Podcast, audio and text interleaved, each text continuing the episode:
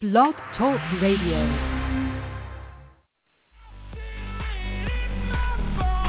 Good evening, everyone. My name is Aaron Laxton, alongside with Robert Breining, beaming across the United States and around the world. Your 90-minute dose of hope brought to you each and every Sunday at 9 p.m. Eastern Standard Time. You may follow along in the conversation on social media, Facebook and Twitter, and PazIM, and at PazIM.org. That's PazIM.org. We encourage you to join in the conversation at 347-215-9442. That's 347-215-9442. 90 minutes. Your dose of hope starts now.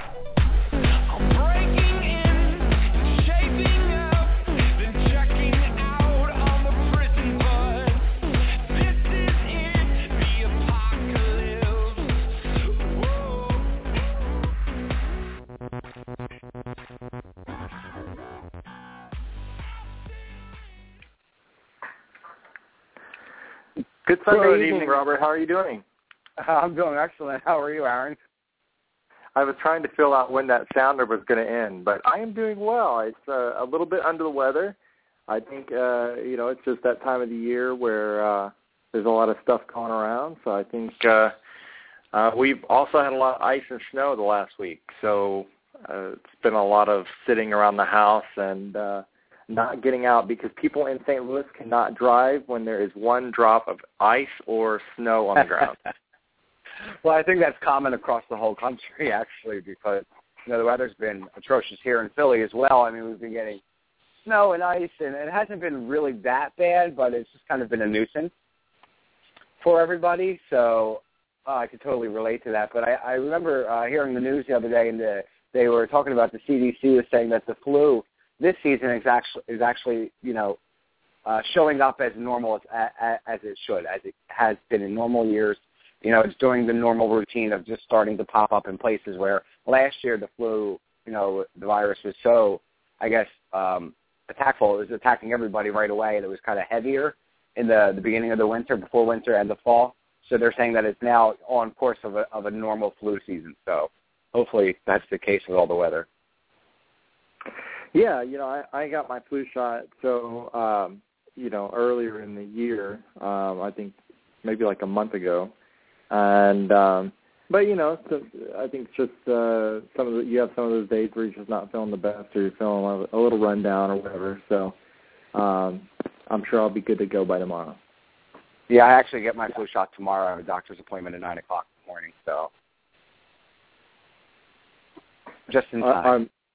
See, I didn't know if you were a holdout on that because I know that in, in the times past we've talked about the flu shots. So I, I I never really gotten your stance on whether you got a flu shot or you were one of the people that held out against getting a flu shot. I usually get it. You know, I go by what I ask my doctor what he suggests is best for me, and if he says I think you need to do this or you know or, or get this vaccination, then you know I'm there for it. I fear he won't he won't steer me the wrong way. You know what I mean? I don't know. I get sick Yeah. usually a little bit after getting it, um, but that's you know probably in my head because they say you know they I think Dr. Oz stated that they don't you know the flu shot doesn't even actually get you sick, but a lot of people seem to have that um, I guess reaction to it Right. and they get the shot. I mean, have you had that when you've gotten it before? Um, not really. I've never I've never had any like um side effects or or got sick at as a result. I mean, typically what I've read is if you are getting sick like when you get the flu shot, then that's when you'll typically get sick after the flu shot. But the the flu vaccine now, um, most vaccines, they um, contain dead portions of the virus. So it's almost impossible for you to get sick. You know, if you have an adverse effect or something, that's to the vaccine itself, but you're not getting the flu, the actual flu from the vaccine, which is a misnomer. Now, if you get the flu vaccine from the nasal spray, that actually contains a live agent. Um, and that's not recommended for people who are living with HIV because it can actually give you the flu. But your doc, all the doctors would know about that, and um, they'd be able to guide you in the right direction. So, so it's been a very, it- it's been a very slow week this week, which I I'm not sure whether it's good or bad. Um, in the HIV world, because typically before the show, I will do research and um, and and look for new news. The last news that came out was last week. I know that you have a story that you kind of want to hit on. Um, I wanted to talk about something that's not really HIV related, but I think that it really um, has some significance. Um, so this week I was kind of like bumming around on YouTube, and I came across um, a YouTube um, that was titled "My Last Days," and it was um, a documentary. It's like a 20-minute documentary um, over a young man named Zach um, Sobiech. Um, he was a young man who um, was diagnosed with osteosarcoma, which is basically bone cancer. And so the reason I mention this is it was so refreshing watching this documentary about this young man who was terminally ill. And he talked about how he was coping with things and, and how he was really dealing with this devastating news. And it was refreshing for me to watch it um, because I know sometimes with living with HIV, we, um, as patients, we really get down on ourselves and we really, you know, we we see we have to deal with the stigma, we have to deal with the the medications, we have to deal with the sickness and all those things that come with it. But I think it's very important for us to look at other people that are, are dealing with disease, you know, disease states, whether it be cancer, leukemia, or these other, and how they're dealing with it. And I think we, we can really learn a lot, uh, at least for me. So I would encourage anybody that, um, you know, look it up on YouTube. Um, I'll actually post a link to it on the, in the chat room. Um, but it's My Last Days, um, Zach um, Sobiech, S-O-B-I-E-C-H. And he's just an amazing young man. His whole family is really amazing and how he dealt with um, everything. And unfortunately, he did lose um, the battle with the osteosarcoma in May of this past year.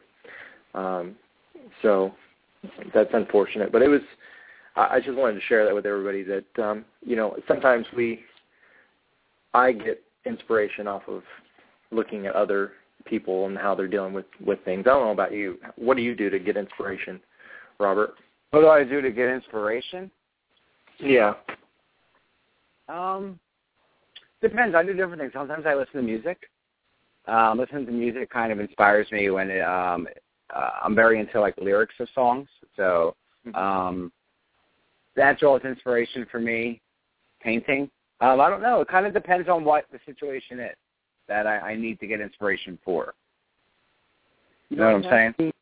Yeah, I have seen your the art that you do, and that's uh, is that affiliated with the, one of the groups that you're in, or because I have seen some of the Um, art pieces that you've done. That's that's really yeah, cool. some some of the art that I did a few years ago was for a art therapy class that I took here at a local ASO. Um, that was interesting, but I used to like paint, uh, like on canvases and stuff, and like this weird, bizarre stuff. And I have some stuff from when I was younger, but I would like to pick it up again. I just haven't had that, I guess, inspiration to do it. But it's something I keep doing, thinking like I want to get back to that because it was fun and it was interesting you know, and it kind of allowed me to express myself in a different way. And I don't know. No, it's really cool. I, you know, maybe maybe we need to have like a future show on on inspiration and how different people deal with inspiration. I know for me, photography has always been Mm. really um, an interesting outlet. Um, but sometimes we get so lost in the hustle and bustle of life that we kind of, you know, um, we lose track of those simple things to express ourselves. Um, Mhm. So I, I wish I had more of an artistic side, like the things that you've done, because I've looked at those. Like there was one I remember that you did was a, a mask. Um, Yeah. I that was really really cool.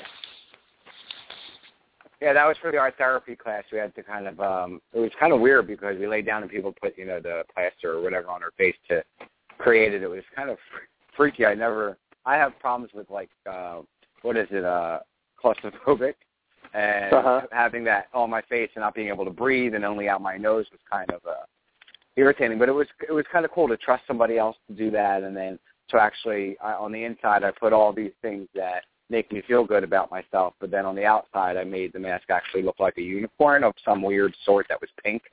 Um, you know, it just kind of had this horn like a, an odd creature. Like on the outside, I feel like I'm alone. You know what I mean? Like uh, uh, there's nobody else like me, but on the inside, I know that there's all these different things about me that make me unique. You know what I mean? It was just kind of yeah. a weird concept, but it was interesting. And I think we, you know, yeah, those any any of those outlets, you know, I think to to express how we're feeling and whether it be like um you know the different ph- uh, photography campaigns or you know different art campaigns that I've seen around the country. I, I think those are highly important and very therapeutic.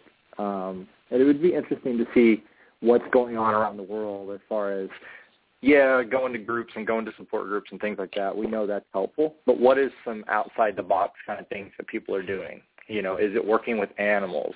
Is it you know gardening? What do people do that they draw inspiration from and allows them to get their mind off of what they're doing? Because sometimes, it's, at least for me, it's very easy to focus on HIV. Right, this is what we do as activists and advocates um, and it's nice to kind of get away from that sometimes and kind of, a lot, you know, to be the client and to allow ourselves to heal. True that. So I have um, actually some news things. I just remembered I was going on my Facebook page, and and you know, Facebook is a great source for me to get information about what's going on, you know, in the world or you know in the HIV community. And one of the things that I saw pop up on my news feed this week was a blog that was put out by Sean Strub. And if you go to uh, SeanStrub.com, he has his blog there, and you'll link to it. And it was written on December 13th, and it was uh, titled "Kenneth Cole Needs a History Lesson." And what it refers to is that there is an HBO documentary that is out right now called "The Battle of Amfar." Have you heard about this? You know, I saw I saw um, Cole's comments, and I saw some, I saw the blog that you're talking about. So I know some, but um, elaborate more for our listeners. Well, the, the, it basically tells the history of Amfar, and it really on Elizabeth Taylor and the scientist. Uh, I'm going to screw her name up. It's Mathilde Krim, um, and supposedly a lot of it was produced, I think, by by Kenneth Cole. Don't quote me on that. Um, but there's a lot of things that supposedly are wrong in this documentary. I actually watched it. Um, there was parts that I was kind of cringing because of certain people that were in the video in the documentary, but it, it it's a piece of history, you know, that need to to be told. But the following, I guess, night after it was, or the night before that this blog was posted by Sean Strub, he uh, Kenneth Cole was actually on uh, Chelsea lately, and another big thing that came out over the week uh, was Chelsea lately uh, actually donated $100,000 to Amfar, which is amazing. So, you know, thanks, you know, for her for stepping up and donating that money to help, you know, fund the cure. But on um, the show, Handler actually asked Kenneth Cole, how did you get involved in AIDS research? And this is the quote coming from the interview. He says, this, this this is was like 25 years ago, and people weren't talking about AIDS then because stigma was so devastating. And stigma has killed more people than the virus itself. And the gay community wasn't speaking up; they were afraid to.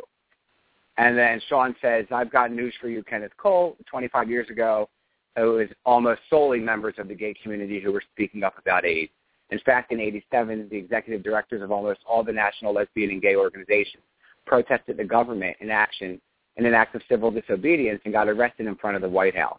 So he basically was saying that, you know what I mean, like the gay people were the only ones who were actually speaking up at that time and you know, his comment was saying that he got involved because gay people community wasn't speaking up.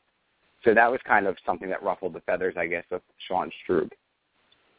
Well, and it's completely inaccurate. I mean, yeah, you know, when we look back on the history you know, uh, anyone who who can look back at the history, you know, HIV and AIDS before it ever even had a name was called GRID, um, and it was, you know, they thought it was transmitted by the four H's by Haitians, homosexuals, um, uh, heroin users, and hemophiliacs. So I mean, there was a lot of ignorance and stigma in the early days, and then it came became known as GRID, uh, gay uh, resistance immune disorder, um, and and so um, it was. I agree with Sean. It was the it was the gay community that stepped up because the government. I mean, you know, Reagan didn't even mention uh, HIV or AIDS, I believe, until um, you know the late '80s, '86, I think. Um, and so for you know Kenneth Cole to say that the the gay community wasn't doing anything is reckless and completely inaccurate. And it's upsetting to those long-term survivors like Sean Strub and Peter Staley who were there doing this, who were actually the ones who were the voice when nobody else was speaking up. So it's kind of like a slap in the face to them. So I definitely understand where Sean was coming from. But that was one of the things that hit the newsfeed that I thought was kind of interesting. Um, there was another one that I, I I'm not. You were uh, you said you remembered the guy's name. I totally forgot the guy from Project Runway. You said Victor. Yeah, Victor Luna, uh, who was uh, on the Project Runway All Stars. Um, the, the, this week wrote a letter in which he um, revealed that he is HIV positive, um, and he also revealed that to two of his fellow cont- uh, contestants on camera. Um, you'll remember that Project Runway season nine uh, that he was very protective of his feelings and how he was portrayed on camera. Um, mm-hmm. In the letter, he wrote that many thought that he was just quiet, but in truth, uh, he was hiding from the world. Um, and then during the All Star season, he wanted to let it all be out and be himself. Um, you know, I, we were kind of talking before um, we went on air, and you know, I think this is amazing that Victor is doing this. I think that the the road has been paved um, by other celebrities that have been out about their status. Um, you know, whether it be Jack Mackenroth or Mondo or uh, Jamar Rogers. Um, so uh, we certainly want everybody um, to be out about their status, if, if at all possible, and certainly if it's safe for them to do so. Um, so I, I applaud him. I, you know, I think that it, it definitely takes a, a uh, brave person to, you know, tell the world that they're HIV positive. Yeah, I, I actually totally agree, and I would love to have uh, Victor come on the show. So maybe we could try to set that up for a future date. Um, you know, it's it's incredible they do it. Like you mentioned, Jamar and Mondo, and then you know uh, our own Jack Mackenroth has has has done it and has really helped people. It allows people to see that they're not alone. And the more and more that they do this on national television, the more that people will, um, you know, feel comfortable in their own skin. And I think that's uh, really, really important. You know, have you seen these T-shirts that are going out that are done by, um, you know, our our good friend Kevin Maloney? You know, I Kevin had sent me one, and I so I think it got lost in the mail. I have not gotten yet, but I have seen the pictures from around the world um, of all the people that are, are wearing them. Have you gotten one? No, I haven't gotten one yet. There's one supposedly en route to me, but I'm actually going to go on and purchase one for Christmas because I think it's a good gift for me to give to a friend of mine. Um, but if you're actually on Facebook, you can uh, search uh, "No Shame About Being HIV Positive," and it'll come up, or you can go to the Rise Up to HIV uh, page there on Facebook and find information linked to it. But the shirts are all over. I mean, the photos are coming in. It's really incredible. It's a great campaign to get involved with. And you know, I was actually out on World AIDS Day at my local coffee shop in our local neighborhood here in Philly. And one of the guys who worked actually had on one of his shirts, and I thought it was amazing that a total stranger that I don't even know actually had this shirt on and was very visible. Yeah, yeah, it's uh, Kevin's doing some amazing work, and I think you know there's so many great campaigns going on right now. Whether it's HIV Equal, the Stigma Project, um, you know Kevin's project, and I think the more we have to normalize that conversation and get the conversation out there, whether that's through a T-shirt, whether that's through changing a profile picture, getting the message out there that that we're going to talk about it. And I think that's really the way we we get uh, a reduction in in new infections, and we get people retained to care. I agree. And as we're waiting for Robert to call in, if Robert is on hold, just press one so we know that it's you and you want to come online. Um, I wanted to talk about um, some upcoming guests that we have. lined up for uh, the rest of the year. I thought it would be a, a good thing to do. As I see, I think Robert's on the line now. Um, next week, we will be speaking with Jeremy Hobbs. Um, those of you who are not familiar with Jeremy, uh, he runs an organization called Rise Above HIV. There's a Facebook page. You can check that out. Um, really cool organization. We met him at the Positive Living Conference, and he was uh, definitely an awesome guy. I mean, he had a lot of great ideas, and uh, when he was speaking up there, he, he did incredible. Yeah, and then, he is. Yeah. Go ahead. You, you, no, I'm I mean, you, uh, echo that. I, he is he is really a, a really cool person. Um, the 29th, we're going to have Nicholas Snow on. Um, he will be uh, sharing his story and talking about a new book that he has coming out. Um, and then on January 5th, we'll be speaking with uh, Rob Quinn. Um, and we'll have more information on that and links and all that um, coming up on our show. You can always listen to us uh, and free. Download our past shows on iTunes or go to Blog Talk Radio backslash POZIM or follow anything at POZIM.org. So let's go ahead and bring our guest on this evening. Let's take a quick little break, and then we'll be right back. I just want to look for uh, a good PSA. Here we go. I'm a YouTube host and a co-host of this program, Pause I Am Radio. I'm an international activist, and I'm a writer. But at the end of the day, I'm a person who's living with HIV who is subject to the criminal statutes in my home state of Missouri. And as such, I'm always interested in what's going on as we move forward to try to change criminalization statutes or modernize them. For all the information, I go to seroproject.com. That's S-E-R-O project.com. You'll find the latest information on what's occurring and what needs to occur by a group of individuals who are passionate about modernizing criminal statutes to help reduce stigma and stop perpetuating the hate for those simply living with the virus. I encourage you today, if you've not done so, please check out seroproject.com. That's S-E-R-O project.com. There you go. You heard it here.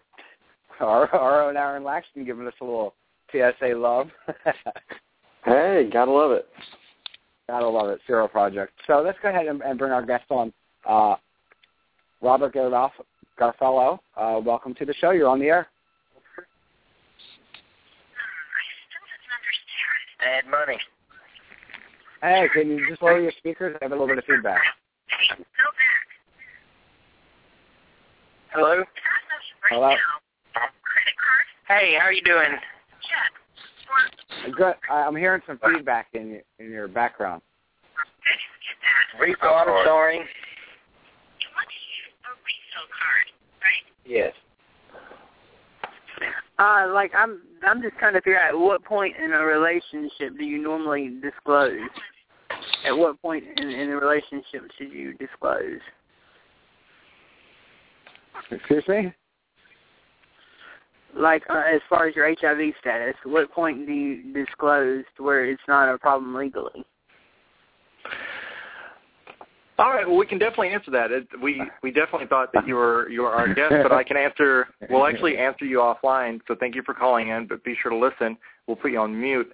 You know, I would say to answer your question, um, it really depends on each state that you're in. Um, you, to know the specifications of your state, um, like the PSA said before, um, you know, go to the seroproject.org, um, and uh, it would tell you uh, the safest rule of thumb is to always disclose to a sexual partner um, before any sexual contact. I know for me personally, um, I disclose up front, and that really cuts through all like all the BS that you know, uh, rejection and things like that. Certainly, that's not right for everybody, um, and each person is going to have their own way of disclosing. But for me, it's up front, you know, and that that keeps me out of trouble out of trouble as much as possible. I don't know how how you do it, Robert, but that works for me. Yeah, well, now being you know an activist and and kind of having my status out there, I I kind of eliminated that need to disclose because everybody who knows me knows I'm involved in this and kind of knows my status already. So I've kind of eliminated that really, to a sort. But um, yeah, it, you know. Uh, I think you know it's a difficult choice, and it's it's kind of an individual you know thing. Everybody does it their own way, but there it definitely should be disclosed before any kind of sexual intercourse, just to protect yourself. There you go. It's the best rule of thumb, and and just you know, I would I would definitely say also, uh, you know, be engaged in a support group. You know, that's a conversation that people within your own home state and your own city, um, you can have that conversation with, you know, case managers, whether you're in Ryan White Care or your your people that you're at support group with, and um, ask them how they handle it as well, um, because the way that we handle things here in Missouri or in you know Pennsylvania or New York may not be the exact way that you would hold, you know handle it in your home state or home city. Yeah, feel free to contact us either off air and we can maybe connect you with somebody in your local area that can help you get connected. So I think this is actually Robert. So let's go ahead and see. Uh, Robert, is this you? Hello, Robert? Alrighty then. So I'm still waiting for Robert. That's kind of interesting because I uh, can't seem to find him um, on the line. So if Robert, you're on hold, please press one so we know you want to come on. Um, let's take a PSA. I'm going to uh, send him a quick email real quick. So we will be uh, right back. I am a mother. I am an entrepreneur. I'm a journalist. I am a singer. A businesswoman. I'm an artist. An educator. A sister. An advocate. A leader. A queen. I am a friend. I am. I am. I am. I am. I am. I am. I am one of more than a million people living with HIV in the U.S. We, we are not alone. Let's stop HIV together. Get the facts. Get tested. Get involved. There you have it. You're back live with Robert and Aaron. So um, as I'm waiting for him to uh, call back into the show, I don't know what had he. We connected earlier today, so I'm not sure exactly why he uh, hasn't reached us yet. So Aaron, um, what are some things going on in your blog? Well, you know, just normalized. You know, I have gotten back to doing the day count. Um, I'm at uh, close to a thousand days um, uh, with HIV. Um, you know, the I actually wanted to put a plug in for thebody.com. The uh, thebody.com has their year in review uh, coming out. Um, so if if any of the listeners have not checked out um, thebody.com, which we both actually blog for, um, it's a great resource. And all the videos um, that I have on YouTube are, are generally um, you can check them out on the body, um, and you can really get all the information, whether it be newly diagnosed or if you have questions about your, you know, any lab tests or medications or side effects. Um, thebody.com is, I can honestly say, it's a resource that I go to um, on a weekly basis, sometimes daily basis, to, you know, as an activist, it's what I go to to get my information. Um, so it's just an amazing resource. Yeah, I, I I love it there. The people over there, Olivia and you know all the other bloggers that are there. It's like a it's like a big old family. I remember when we were at the International AIDS conference and we met up and had a big uh, you know bloggers dinner, and it was just really cool to interact with people who you know you're up there sharing space with and, and helping spread awareness and making people just feel comfortable again. Yeah, and it's a you know a broad um, a broad range of people, um, and uh, you know it was very. I think that's the thing that makes us such a beautiful community is because we do have so many um, broad um, experiences. You know, last week we heard from uh, you know an amazing set of of young ladies, one from North Carolina, one for from Nebraska. Um, I mean, on any weekly basis, we have um, advocates and and people from around the the the country, if not around the world, that are telling their stories um, and how they're dealing with HIV in various ways. Um, so I think it's just an amazing. That's what makes this community beautiful, in my opinion. I agree. So uh, to get off the HIV subject for a second, uh, have you have you done any Christmas shopping yet, or do you celebrate Christmas? You know, I, you know, I do. I do celebrate Christmas, and for a few select people, I will buy something. Um, Can't wait to this, get my present, girl. girl, it is it is in the mail. You be looking out for it. All right. you know, I I'm just not one that buys into the uh the the whole Christmas. I, I kind of feel like it's been monopolized. Um, I have, you know, this past week we were doing uh, homeless outreach and we were uh, taking homeless people into shelter because the temperatures have been really low here.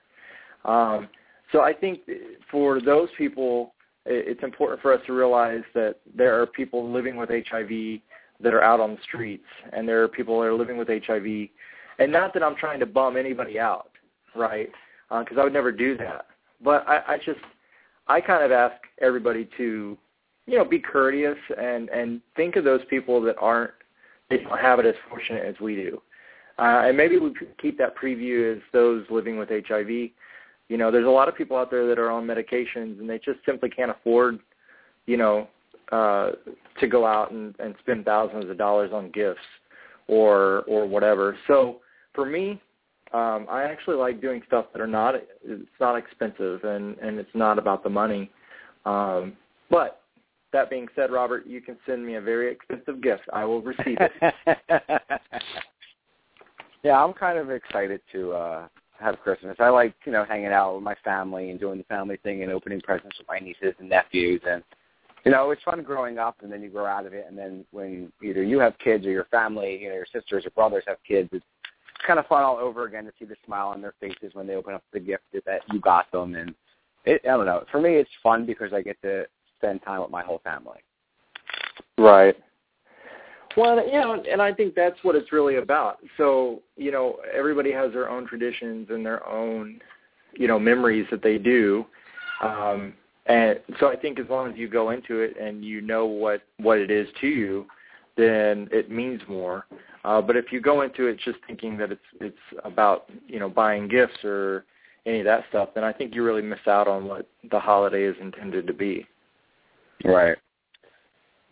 For me, it's all about family, and and I guess you know after my diagnosis, I didn't really kind of hit me that my family was important. It was one of those kind of reality, you know, snaps in the face that I needed to start really paying attention to my family because they are the ones that will support me.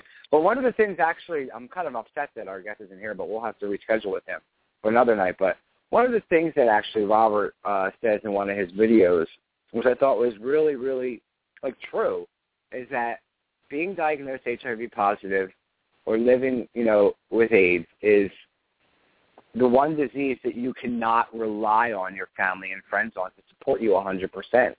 It's the only disease out there that's like that that you could possibly not be, you know, accepted or supported or or you know, helped with. And I never right. really thought about it like that, but it does. It does carry that kind of stigma. Well, yeah, and I think that to some regard, uh, I I mentioned that video earlier. Um, and about the young man who developed osteosarcoma, and I actually got to thinking about that. Um, you know, it's far more acceptable in our society for a person to develop cancer and to become very ill. I watched another video.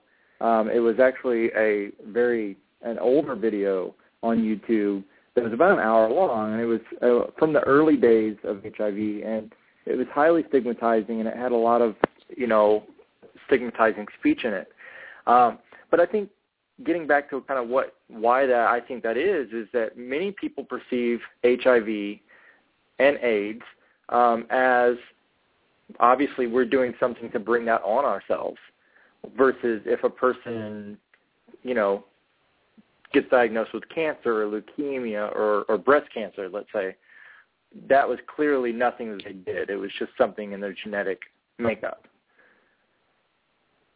so I, I think right. it's this misplaced, you know, judgment of, well, you know, they've done something to deserve it, and of course we know that's not right. True. The um, and I don't know if you you saw this. The there's been a drug that's been on the market. Kind of just shift gears a little bit. This is actually going to be a hot topic show. It looks like. Um, this past week there was a medication that was approved to treat Hep C, and it's actually highly effective in treating Hep C, um, and it is uh, interferon sparing. Um, so there's there's no pegylated interferon, um, and the name of it is sofosbuvir. Um, if that was the story alone, it wouldn't really be a big deal. Um, and we know that the issue of co-infection or dual diagnosis um, is, you know, that's why I'm bringing this up because there's a lot of people that are living with HIV and they're living with Hep C. This new drug that was put out, do you want to take a guess at what the price point is for it? The price point for a new drug? Yeah. We'll say for, a, for a twelve for fifteen hundred dollars. How much? Fifteen hundred. Oh no. For the entire course, so it's a twelve week course. Um, it's ninety thousand dollars. Holy shit! It's one thousand dollar a pill. That's insane. So you know the activists, you know activists, including the AHF, who I have been highly critical of at points, um, and I've been highly critical of Big Pharma because I think that this is an example of this drug has been proven in 12 weeks to cure Hep C in 90% of patients. But with a price tag of, you know, $90,000, you know, most insurance companies are not going to pay that. That is Uh, true. and so, you know, uh, there are different pro, you know, uh, petitions and things circulating to, you know, work on Gilead and getting them to lower the price point. You know, Gilead, they're saying it's on research and development. However, Gilead didn't do any of the, of the research. They simply bought the owner and developer of Sofosbuvir, which is a company called Pharmasset, for $11 billion. It's a company that only four drugs that only has four drugs in its portfolio.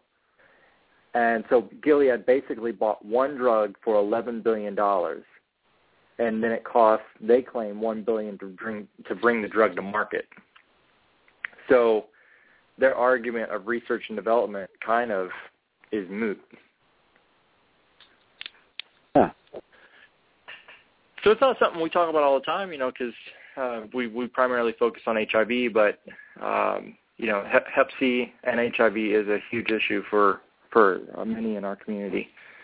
So definitely. Yeah, we've actually done a few shows on uh, co-infection of uh, hepatitis C and uh, HIV. I think actually uh, Kevin Maloney actually came on and shared his personal story with that.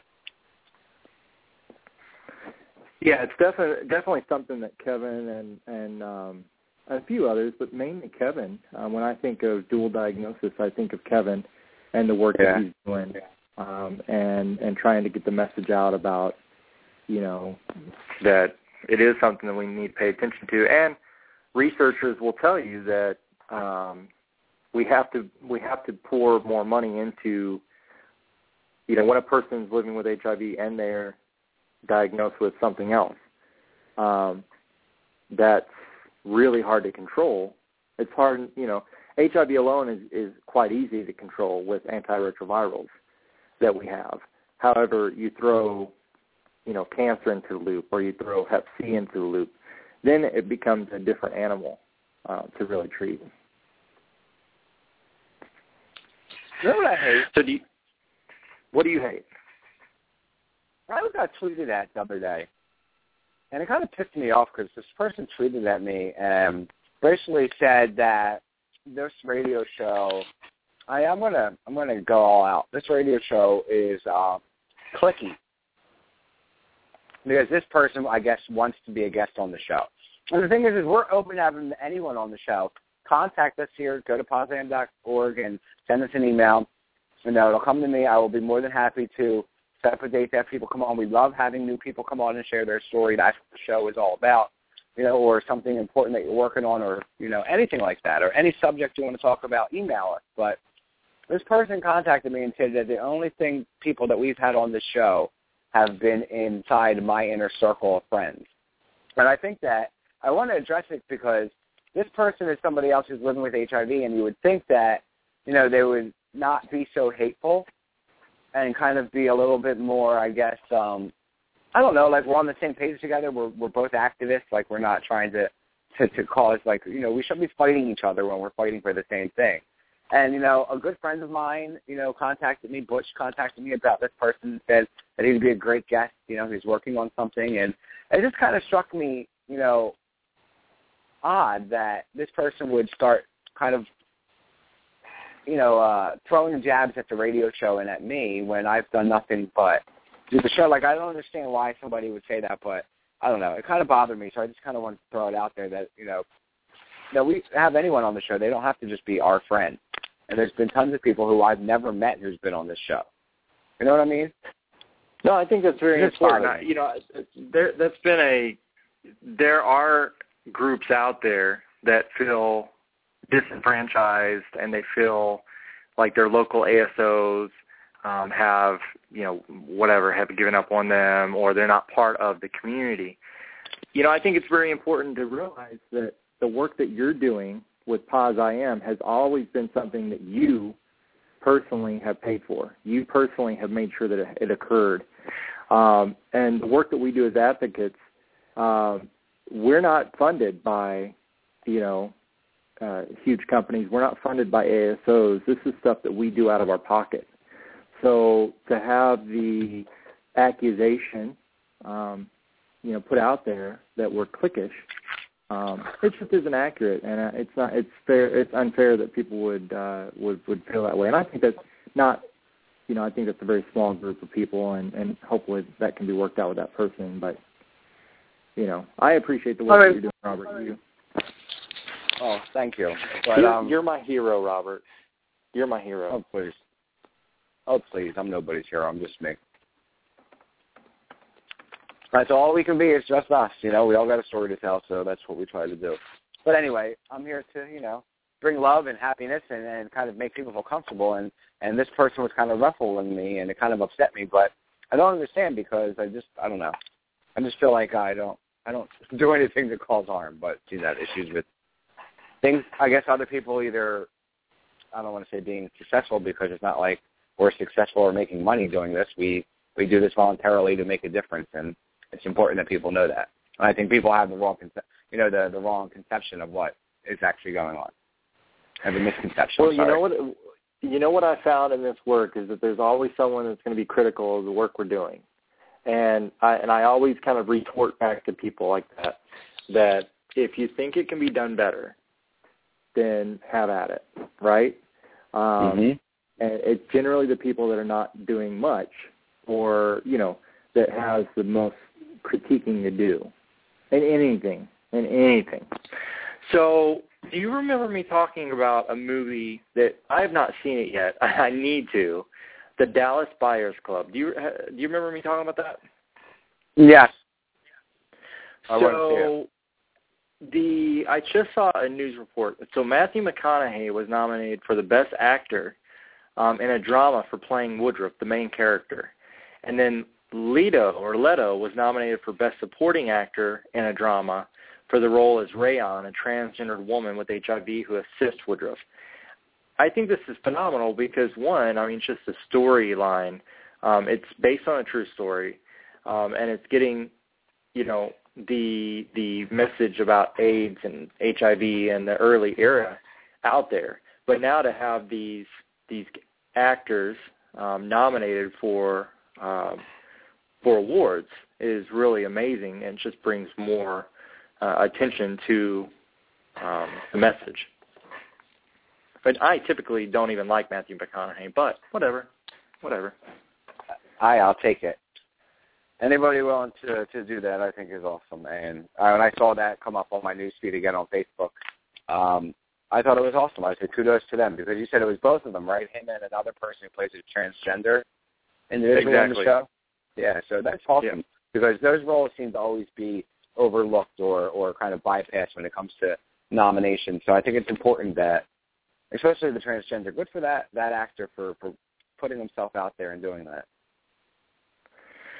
And the um, the body, uh, to get back to the body, they have the top ten stories um, from 2013, um, and I figured that we would just kind of, you know, go through these. We have a few minutes um, as we kind of mark down time.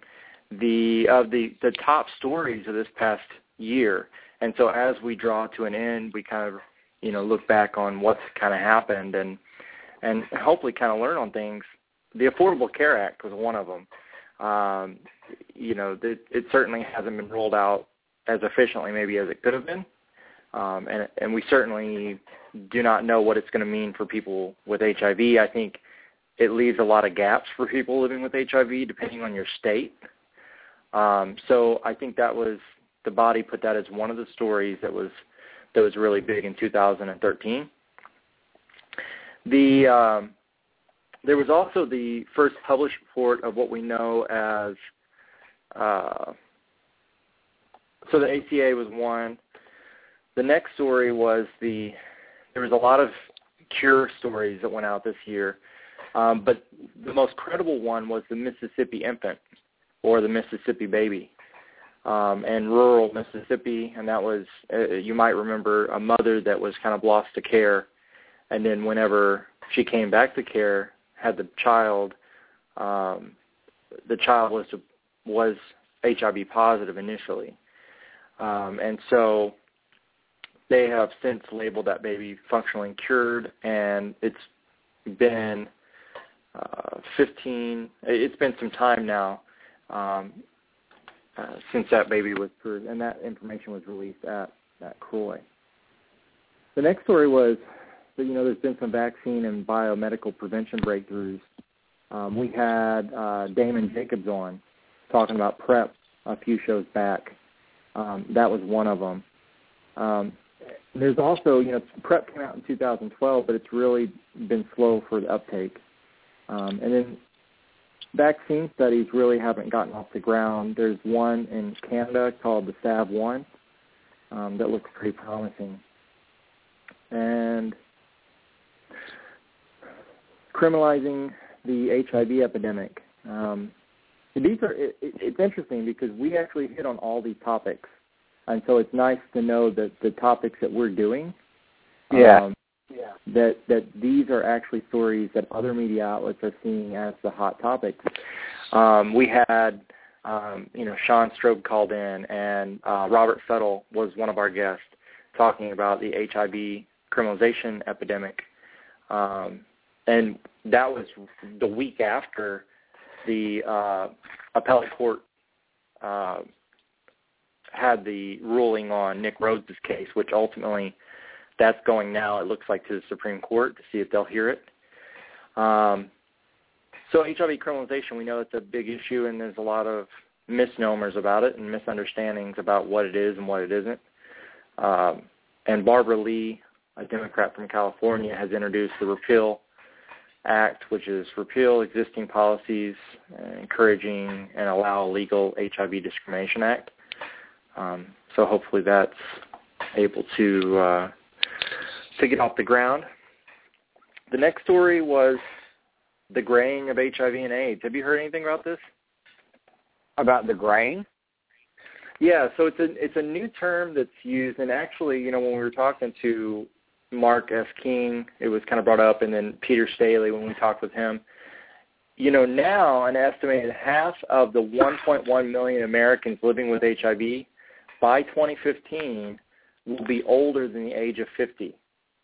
So a growing number of new infections are among people in that 50, but the vast majority of people aging with HIV are long-term survivors. So there's more research going into social services and pharmacological uh, concerns. Um, and we heard of an amazing group out of San Francisco called Kick Ass. Um, mm. And, uh, you know, so trying to re-engage those long-term survivors. And um, we saw the passing of Spencer Cox, um, who was an original ACT UP member. And he, you know, many have said that he died as a direct result of issues that are being faced by long-term survivors. So that was one of the top news stories this year was the graying of HIV and AIDS. Of course, who could forget NAPWA?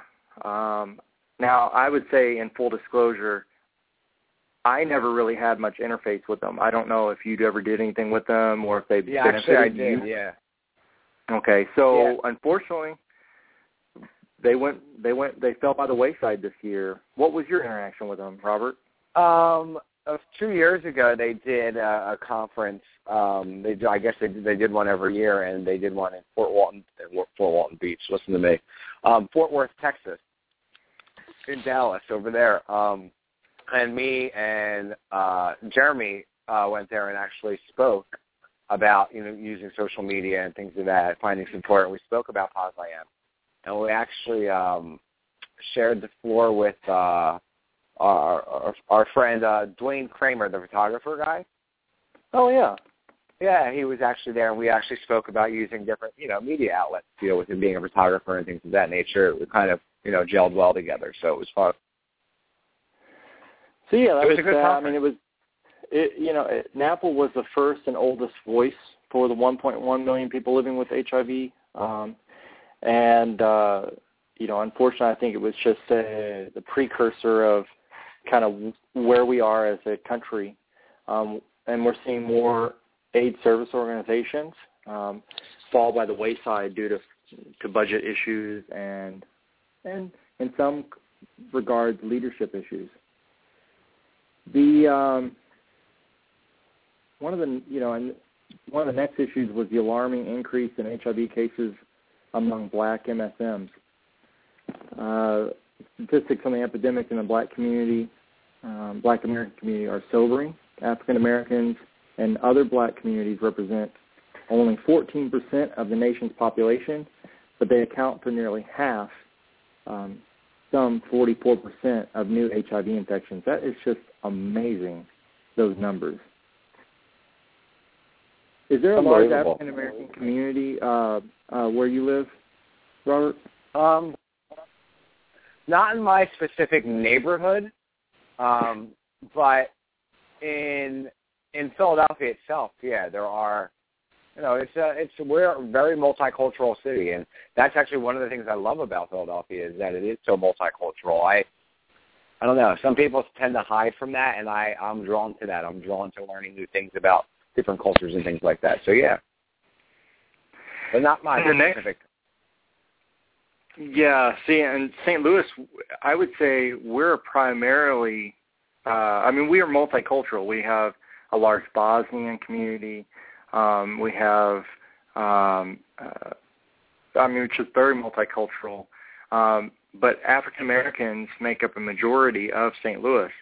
The next story um, was the growing issue of HIV in Latinos and, and the epidemic the demographic uh, of, of the domestic HIV/AIDS epidemic has changed as it enters the fourth de- decade. And it initially was only believed to be a problem for white gay men, but now it's seen as a black and brown epidemic, disproportionately affecting African American and Latinos. And I think it's very interesting, you know, a black and brown epidemic. Um, and Latinos have become the largest minority in the United States, and seroconversions are also rising this is interesting because when we talked to um, uh, uh, Vitali from uh, Florida, uh, Department of Health, Right, he yeah. talked about his he he talked about his work with the uh, you know uh, immigrant populations um, and the amount of work it goes into getting to gaining that trust of service providers. Um, so I think that was very interesting. Latino men are actually three times um, as likely to be infected as compared to their to white men, and Latinas, so Latino young ladies, are four times as likely to become HIV positive compared to white women. So those- Wow. those, numbers are just uh, amazing.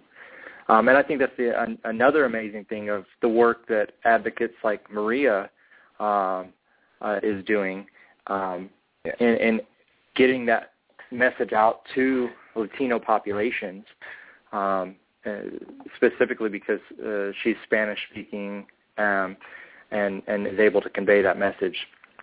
And then finally, um, research and recommendation addresses the gender divide. So one in four adults or adolescents living with HIV or AIDS diagnosis in the United States are women.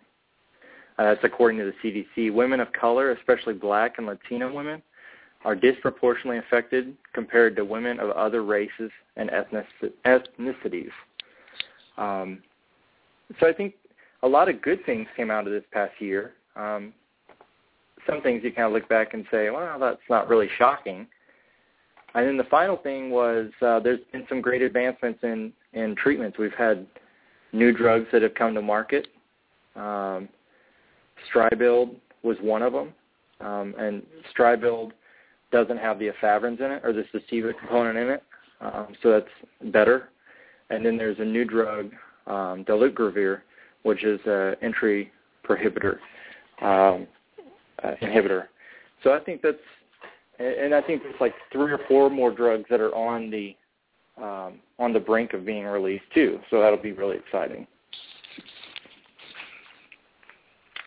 Well, it sounds like it. Well, as we are creeping down to the end of the show, um, you know, uh, unfortunately, our, our guest Robert, we're going to have to reschedule um, for a future date in the new year. And actually, uh, we kind of were discussing as we're hosting the show together, me and Aaron, that uh, we're probably going to take off the rest of the year. So this will probably be our last show for 2013, and we'll come back in uh, January 5th. Will be our first show back. So we're going to um, reschedule the shows that we have lined up, just because during the holiday season we seem to, you know, people are, are busy. They're doing their family things, and and we're not, uh, you know, always going to be able to draw a crowd, and we want people to, you know, tune in and listen and get involved and call into the show. So, uh, yeah, we're going to be taking off for the new year. I'm kind of excited to have some time off. Uh, we're going to get some great guests lined up, and we're going to come back with some, you know, amazing new uh, PSAs and things like that. I'd like to do some of our own and all that. Um, I don't know. It's, it was it was a great night. We got to cover the great things on the body that you spoke about. We talked about great uh, you know articles and news that actually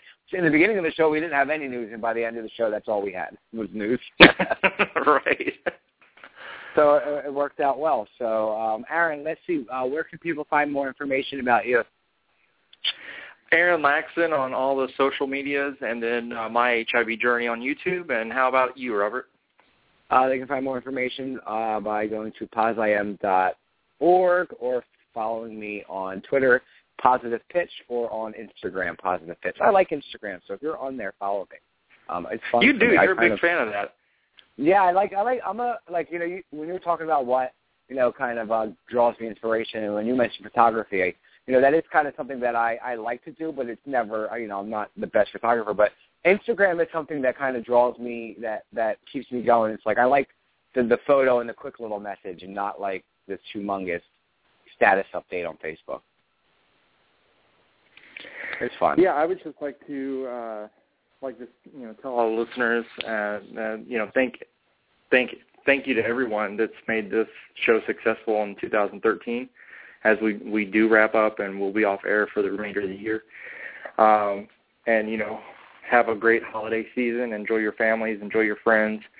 Um, enjoy your support groups and the things that you're doing in your communities. And you know, we'll we'll be back bigger and better better than ever in 2014.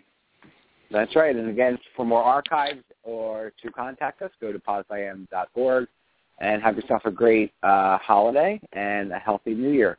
Aaron, I will speak to you soon. All right. Talk to you later, bud. Have a good night, guys.